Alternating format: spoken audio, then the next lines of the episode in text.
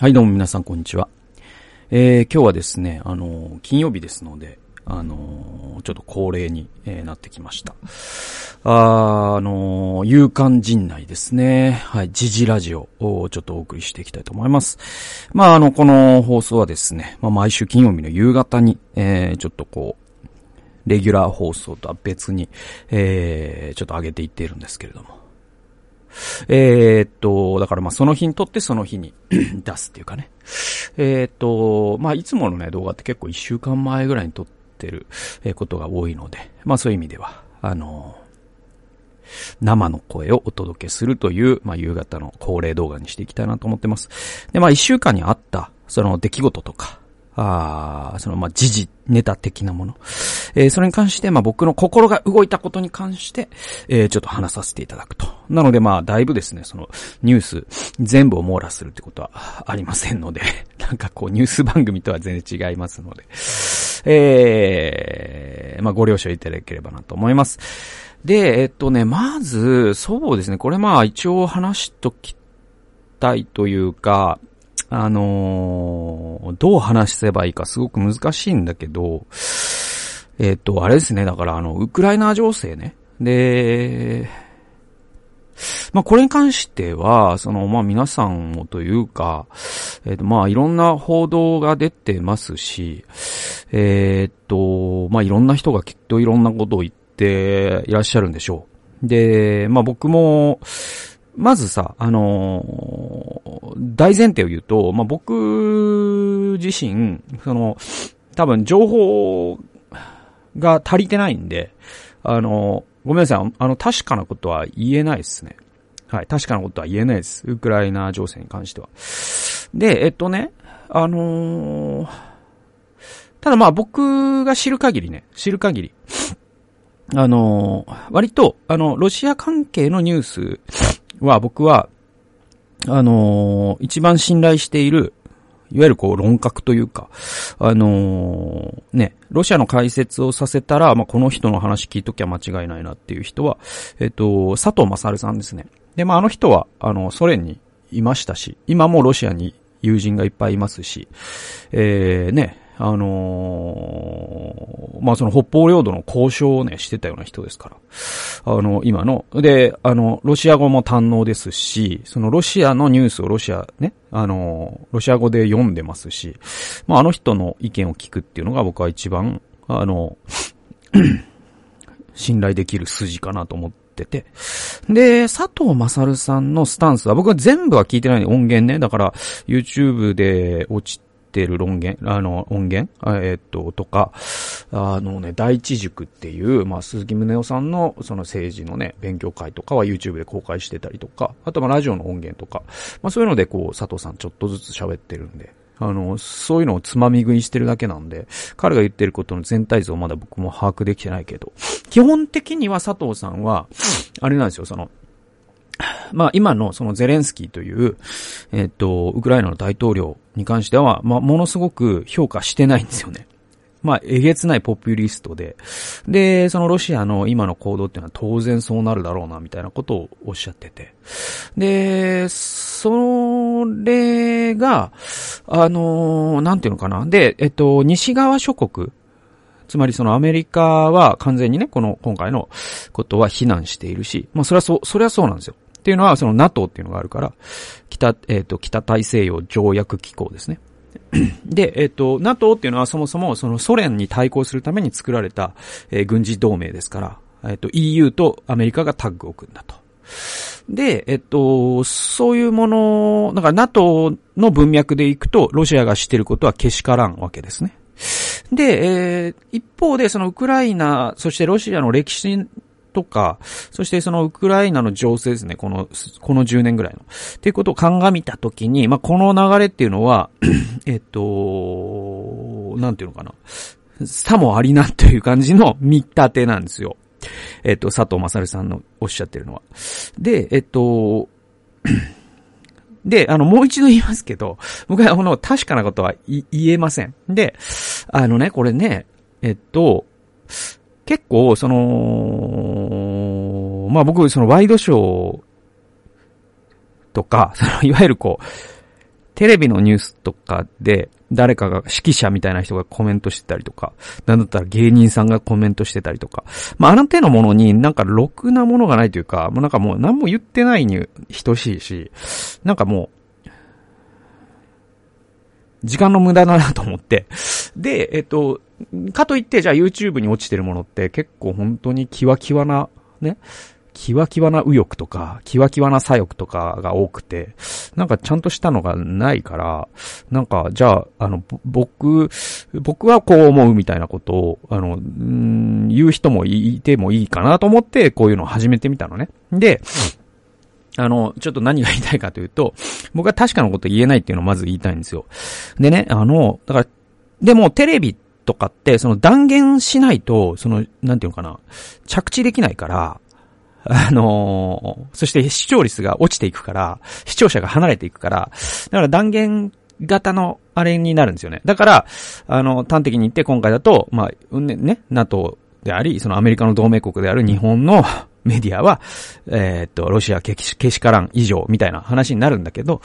えー、っと、だけど、これちょっと注意しなきゃいけないのは、あの、まあ、知ってるつもり無知の科学っていう本があってね。で、その中で、その、指摘されてるすごい重要なことがあってね。で、まあ、これだからワクチンとか、新型コロナウイルスの対策とか、まあ、あらゆる、その、この時事ネタについて言えるんだけど、これ本当に気をつけてほしいんだけどね。あの、こういうくだりがあるんですよ。世論は問題に対する国民の理解度からは説明できないほど極端になるっていうのがそれだと。で、アメリカ国民のうち、これまさに、だから2014年のウクライナに対する軍事介入を最も強く支持したのは、世界、えー、世界地図上でウクライナの位置すら示せない人々であったっていうくだりがあるんですよ。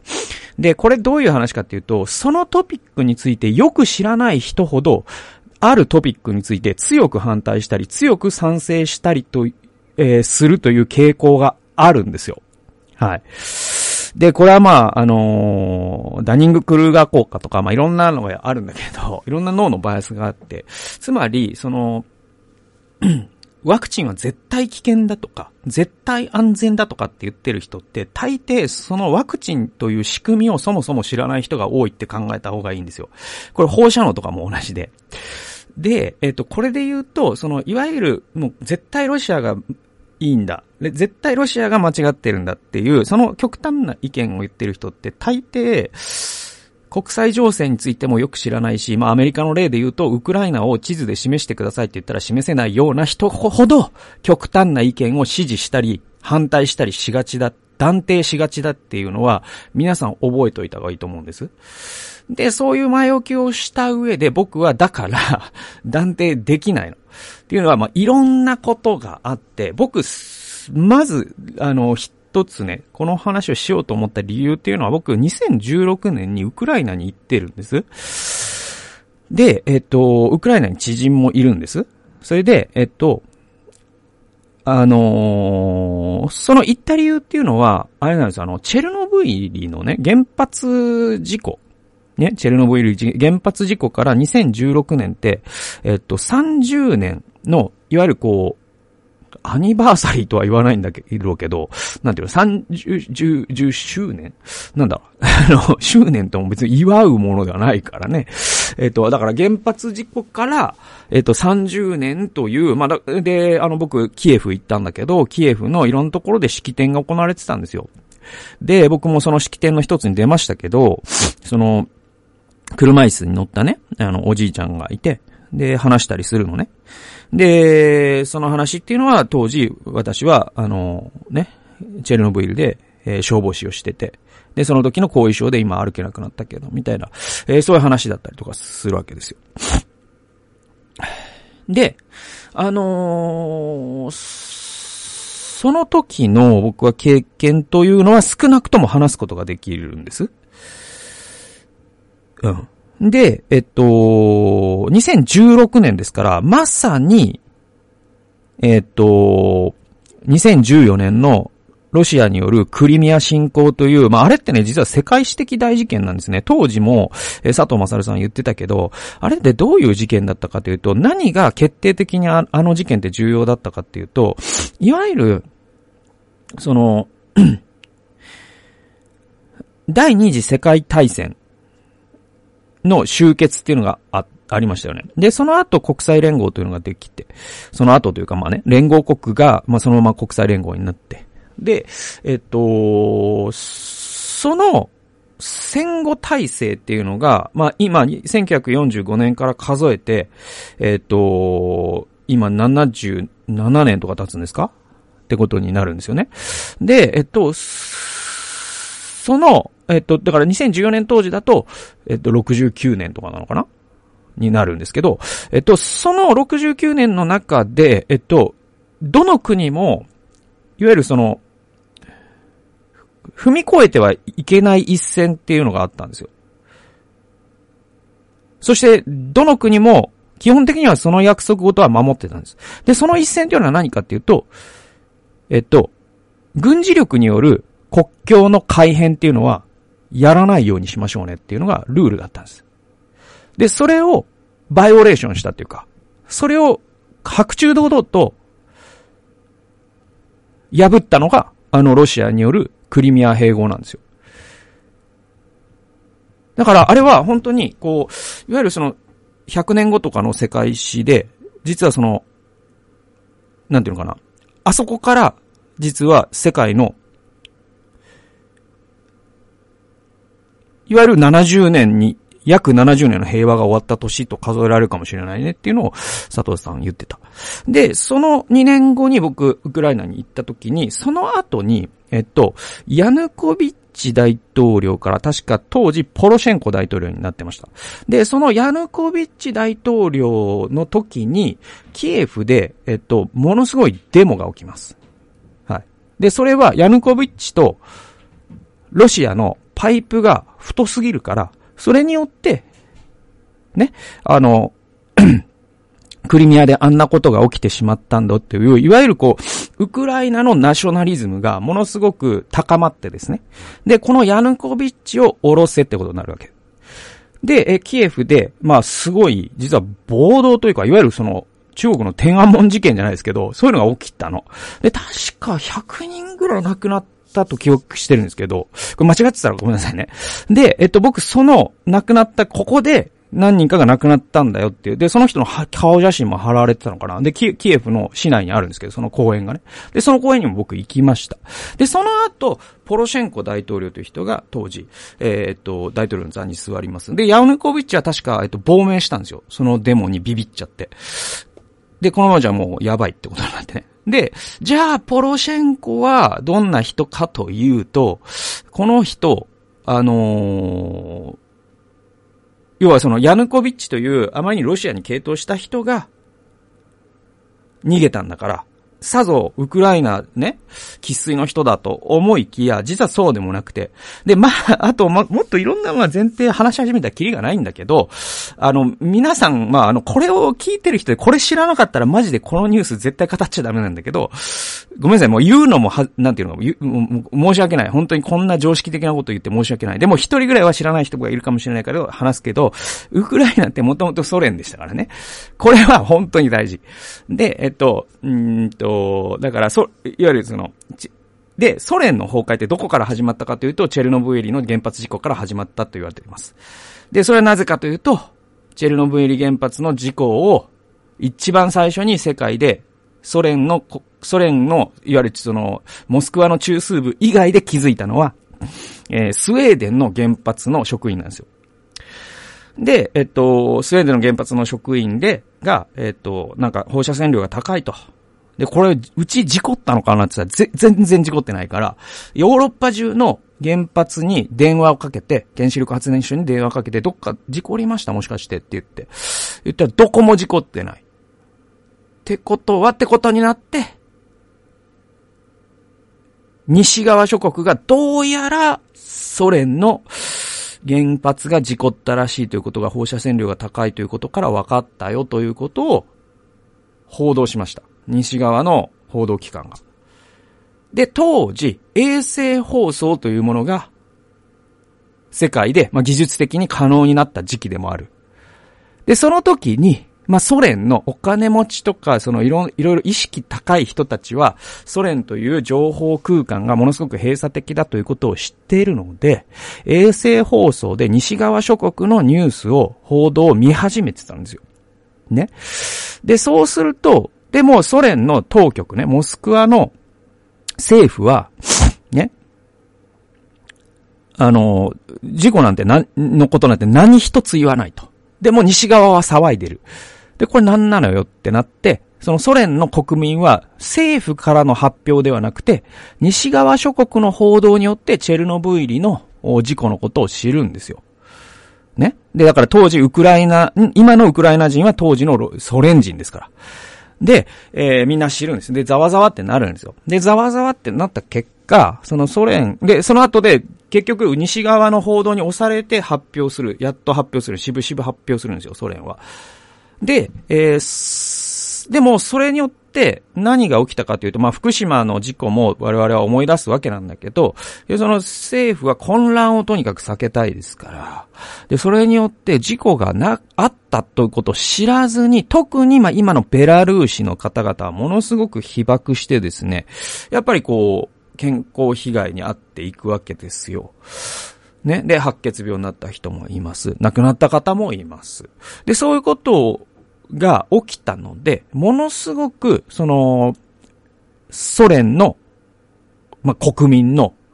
お中央政府に対する信頼感がもう、急落するんですね。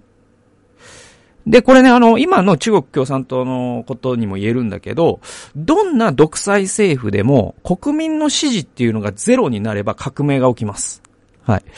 で、このままだともうちょっとやばいと。国が立ち行かないということになって、国、国民と政府の信頼関係がもう完全に壊れたから。で、そこで起きたのが、えっと、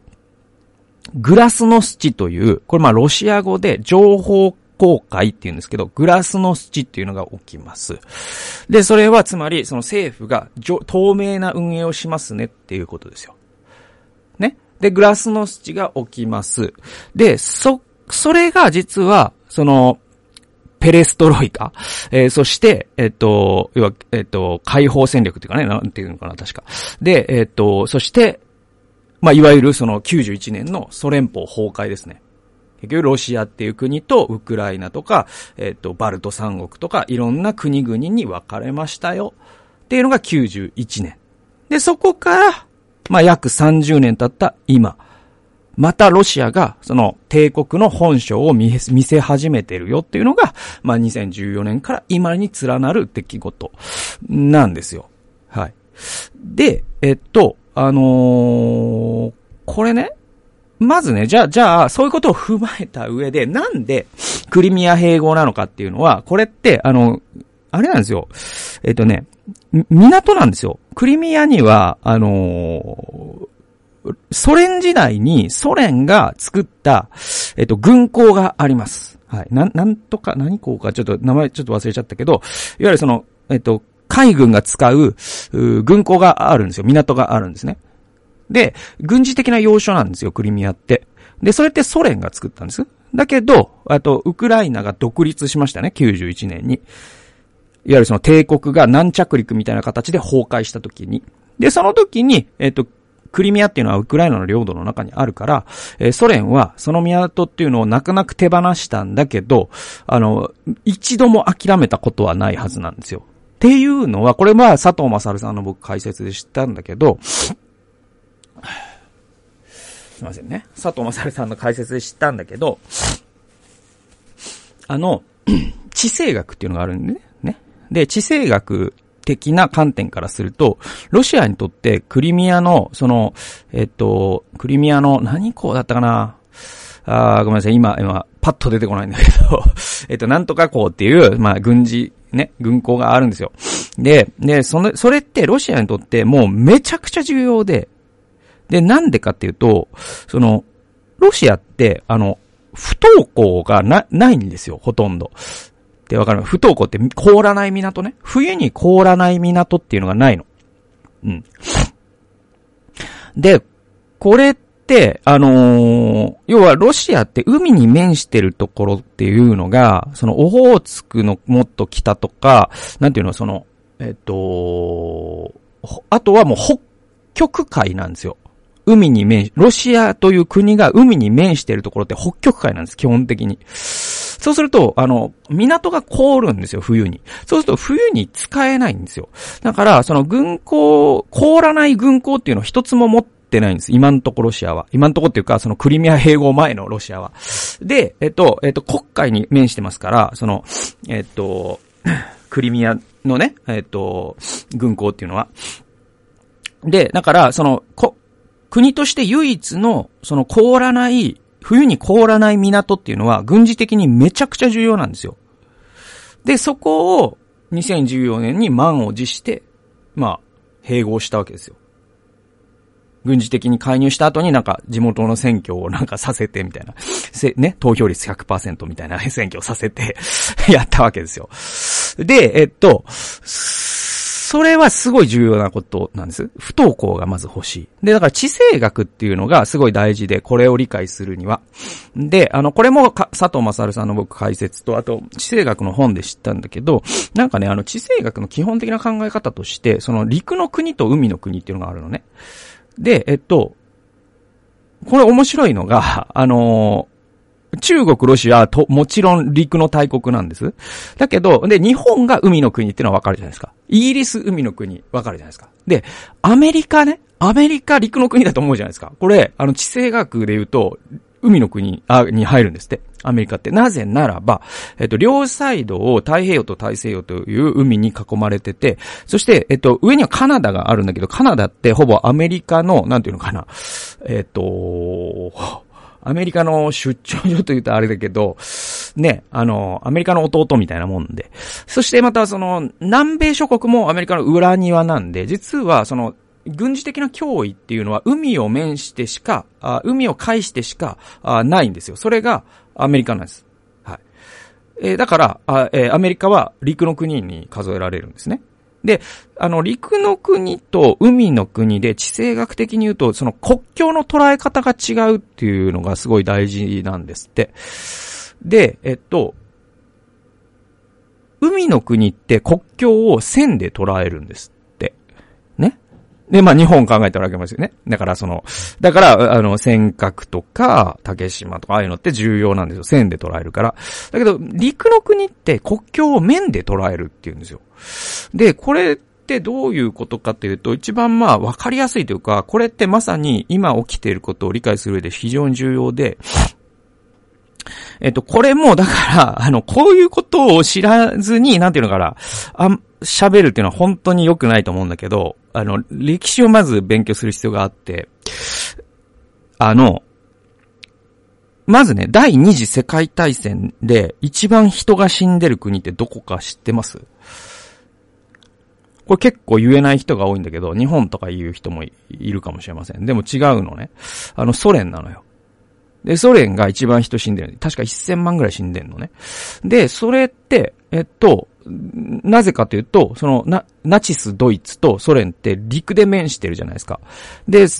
あの、ドイツが、えー、どんどんね、その、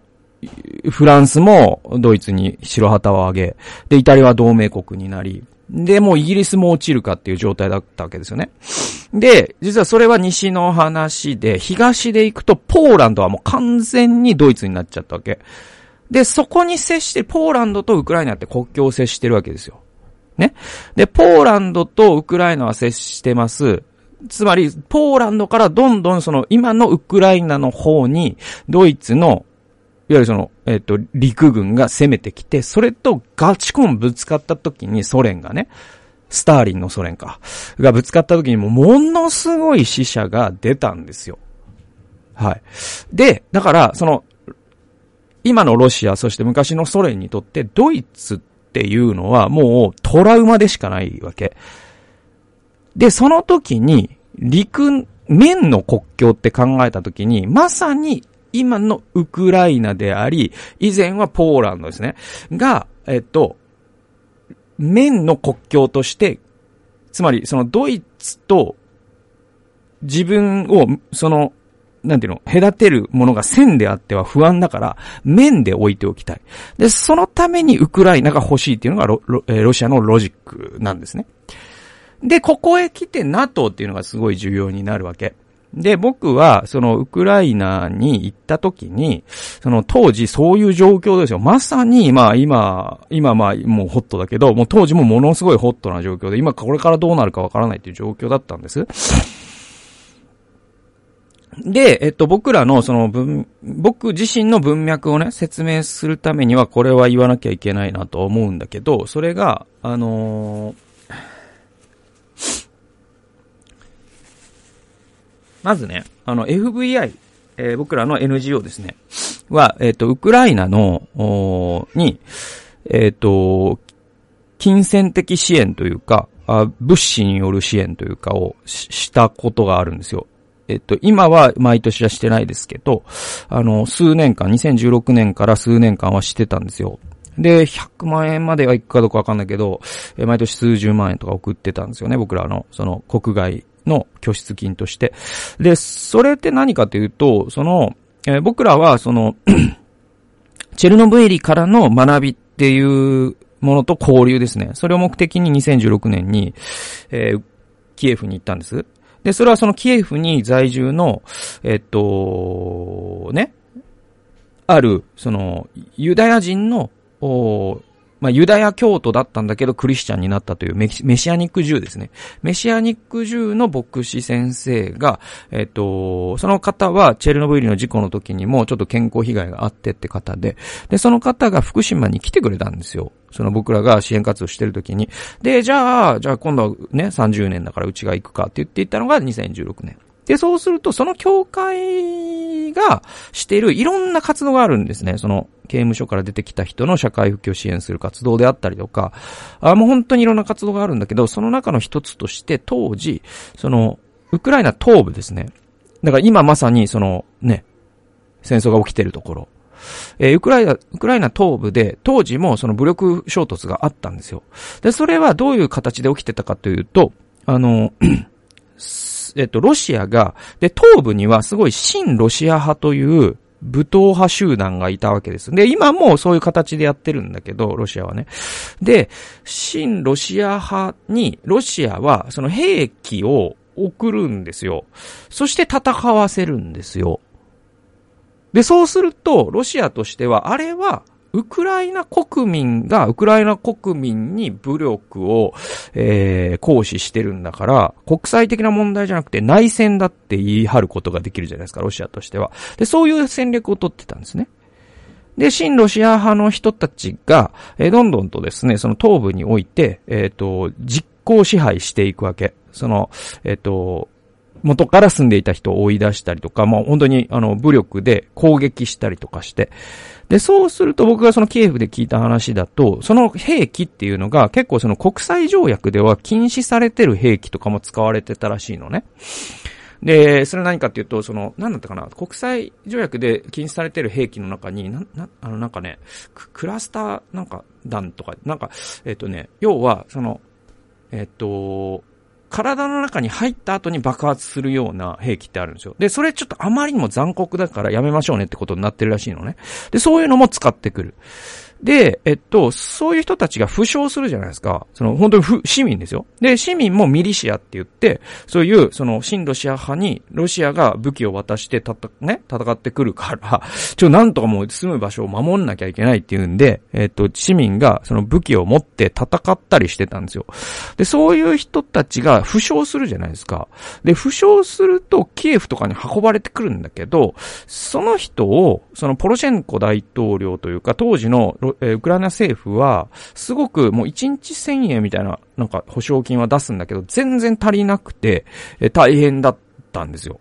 で、それを、その、本当に有志で、そういう兵士たち、負傷した兵士たちに医療キットを送るっていう活動をしてたんですよ。はい。えそれが、え我々のそのパートナー団体で、で、えっ、と、僕らはその医療キットのお金を出してたんです。だから彼らとちょっと話してたらすごくて、本当にこう、今週もジープ、ね、あのー、バンかなんかでみんなで乗り合わせていくんですって、医療キット持って。水とか、食料とか。で、彼らはその武、武器を取って戦うっていうことはしないわけですよ。だけど、その、かもうどうしても怪我した人の政府が保証しないし、なんか、とにかくこの怪我した人を治すってことはしないといけないから、そうやって行くんだけど、途中地雷とかがあったりするから、本当に神様に地雷を踏まないように祈りながら僕行ってきたよ。今週も行ってくるよなんつって言ってて、すげえな、この人たちはと思ってね。で、えっ、ー、と、僕らもその医療キットの支援をしました。で、そういう文脈があります。で、彼らと話してるときに、僕はやっぱりその、NATO のことはどう思うのかっていうのは聞きました。で、それはもうそれこそが本質的な話だと僕は思ったから。で、実際今それが本質的だってことが分かったわけですね。ロシアは、そのウクライナが、えー、NATO に加盟するのをどうしても防ぎたいわけですよ。で、ポーランドは、えっ、ー、と、確か NATO、NATO になっちゃったんだよね。で、そうするとさっきの、おその面の国境ってことを考えたときに、えー、もうウクライナが NATO になったらもうロシアってもう国境を NATO に囲まれるってことだから、それだけは避けたいっていうのが、今回の多分プーチンの本音なんじゃないかなと思うんですよ。で、まあそういう状況の中で、えっと、僕は今の状況を見たときに、まあこれだけ話した上で、それでもわからないです。多分佐藤正さんに聞いてくださいって感じです、僕としては。もう僕は多分欠けてる情報がいっぱいあるから。えー、なんだけど、ポロシェンコってさ、ちょっとさっき言いかけてやめたことを続けると、そのポロシェンコ大、当時の、当時のポロシェンコ大統領って、えっと、どういう人かっていうと、チョコレート会社の社長なんですよ。で、えっと、ロシェイだったかな。えっと、だからポロシェンコのロシェイを取った、なんかね、ロシェ、ロシェイだった、確かロシェイだったと思うんですけど、そういうチョコレート会社があるんですよ。で、えー、ウクライナに。で、そのウクライナのチョコレート会社のチョコレート僕記念に買ってきましたけど、それ本当に店があるんですよ。あの、デパートの中とかに、そのチョコ専門、ゴディバンみたいな感じで。で、それで一材を築いた、えっ、ー、と、ポロシ、ね、ビジネスマンなんですよ、ポロシェンコって。だけどって話で。だから、その、えっ、ー、と、なんだっけ、ヤヌコビッチ、ね、新ロシアが、のヤヌコビッチから、新、ね、まさにナショナリストのポロシェンコになったと思いきや、実は、え、当時、そのキエフの人たちと話してたら、そうでもねえぞっていうのが分かってくるんです。それ何かっていうと、ポロシェンコって、あの、自分のすべての財産をロシアに置いてたんですよ。だからつまり、彼って、そのすごい、表向きはあなたたちウクライナの独立を守りますよと言いながら、ロシアと相当太いパイプを持ってた人で、そっから今のゼレンスキーっていう人で、ゼレンスキーっていうのは多分喫水の、なんか俳優出身なんでしたっけ？だからその、いわゆるナショナリズムポピュリストの喫水のやつで、で、で、なんか佐藤正さんに言わせたら、もう、相当なヤクザというか、ちょっとやばい筋の人らしいのね。で、だから佐藤さんは、あの、なんていうかな、その、えっと、西側諸国が、えっと、ゼレンスキーの肩を持つのはいいんだけど、彼がどんな人物が本当に分かってやってますかっていうのは言ってたのね。えー、で、あのー、まあまあまあ、そんなことですよね。僕が今んとこ言えるのは。で、僕、一つすげえ覚えてることがあって、あの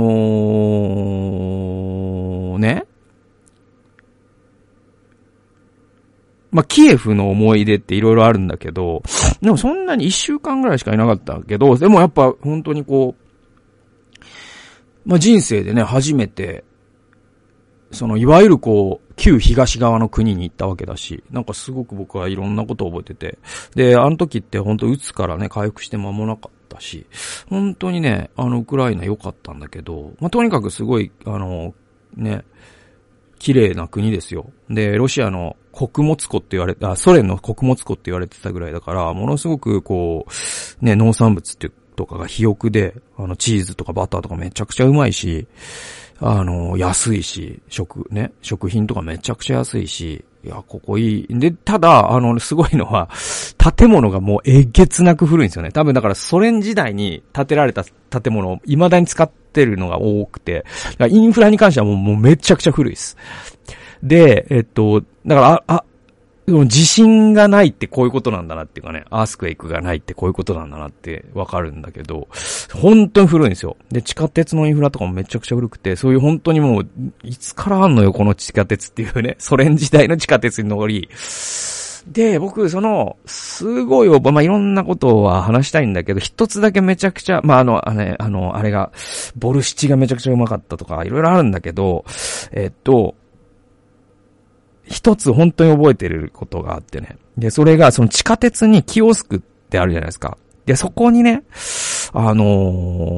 ー、あれ、本当俺買えばよかったなと今、本当後悔してんだけど、あの、そこに、トイレットペーパーが売ってんの、お土産の。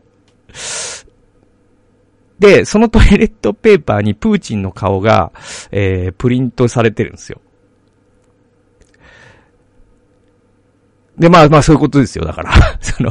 プーチンでケツを吹くっていう。だから、なんかもうどんだけ、どんだけ嫌われてんだ、プーチンと思って すごい面白くて。俺買おうかと思ったんだけど、なんか空港とかで、なんか KGB になんか殺されたりしたら嫌だなと思って買わなかったんだけど、今思えば買えばよかった。で、で、あの、なんだろうな。あれは、本当だからウクライナの人人というか、そのキエフの人たちの当時の感情っていうのを、あれほど表したものはなくて。で、やっぱりその、ウクライナ語とロシア語って違うのね。で、結局、そのナショナリズムの問題って、言語の問題に最終的には、あの、放着するんですよ。っていうのは、その、大日本帝国憲、大日本帝国がね、当時の、大日本帝国が、えー、っと、満州国を築きっていう時代ですよ。あの時代、え、っと、朝鮮半島の人たちに日本語を話させましたよね。あれってもう帝国の振る舞いとして教科書通りなんですね。つまり、その、言語がなくなるとナショナリズムもなくなるんですよ。だからロシアの本音としてはウクライナ語なんてなくなった方がいいと思ってると思うんです。だけど、そのウクライナ語を残すか残さないか、ウクライナで教科書にウクライナ語を使うかロシア語を使うかっていうのはめちゃくちゃ重要で、だからその東部の新ロシア派の人たちがロシア語を話す人たちだっていうのがすごい重要なことなんですよね。で、その、やっぱキエフっていうのは西にあるから、やっぱりその NATO とかにシンパシーを感じる人の割合の方が多い地域なんで、だからウクライナとて一枚岩じゃないっていうのを我々は知る必要もあるし、で、えっ、と、その中でキエフの街でそういうトイレットペーパーが売ってたというのは、まあ、どれほどのことなのかということはやっぱりすごく感じましたよね。なんかまあ、だから、本当にこう、テレビのように歯切れが良くないです。っていうのはまあ最初にも言ったように、やっぱりあの歯切れのいいことをこういう時に言う人こそ僕は信頼置けない人だなと思うから。で、あとウクライナで聞いたすごいもっと面白く、もう一個面白かったのが、なんかロシアのルーツって案外僕ら知らないじゃないですか。まあ世界史詳しい人は知ってるのかもしれないけど、えー、っとね、あれキエフ公国っていうのがロシアのルーツとされてるんですって。で、じゃあキエフ公国ってどこから来たかっていうと、実はあの、だからウクライナ、キエフ公国って、だからキエフってウクライナの首都ですからね。だから、実はそのロシアってルーツはウクライナにあるんだっていうことをキエフの人が言ってて、実はそういうところからも、なんかその、一筋縄ではいかない、なんていうのかな、こんがらがった意図っていうのがあるから、僕らその西、何度も言うけど、その西側の、えー、報道っていうのはものすごくイデオロギッシュになります。で、もちろん、向こうもイデオイデオロギッシュなことをしてるんだから、それはお互い様なんだけど、でもそのイデオロギーを超えたところにある歴史の絡まりとか、地政学とか、いろんなことがあるんだよということを我々知った上で、物事を複雑なままに把握するっていうのは、結構こういう国際情勢とかを理解するときに、とっても大事な態度だと思うので、わざわざ結論のないややこしい話を今日はしました。で、えっと、しかも長くなりすぎて、本当は僕、北京オリンピックの話もしたかったし、えっと、先週のね、受験の話の続きもしたかったんだけど、全然尺が、あ埋まっちゃったんで、また来週やります。あの、受験の話と、北京オリンピックの話は。ってことで、えー、今日はそんな感じです。もう一つだけでした、今日は。はい、以上です。ということで。で、あの、多分僕、今回、あのー、間違ったこともたくさん言ってると思います。えー、だけど、まあ、あの、僕なりに、わからないなりに、えー、わからない人が話した話として、えー、ね、聞いていただけたら、それぞれでまた、あの、僕が知らないことは調べていただけて、また教えていただけたりしたら嬉しいなと思います。はい。ということで、えー、最後まで聞いてくださってありがとうございました。また来週も、勇敢陣内やりますんで、お楽しみに。さよなら。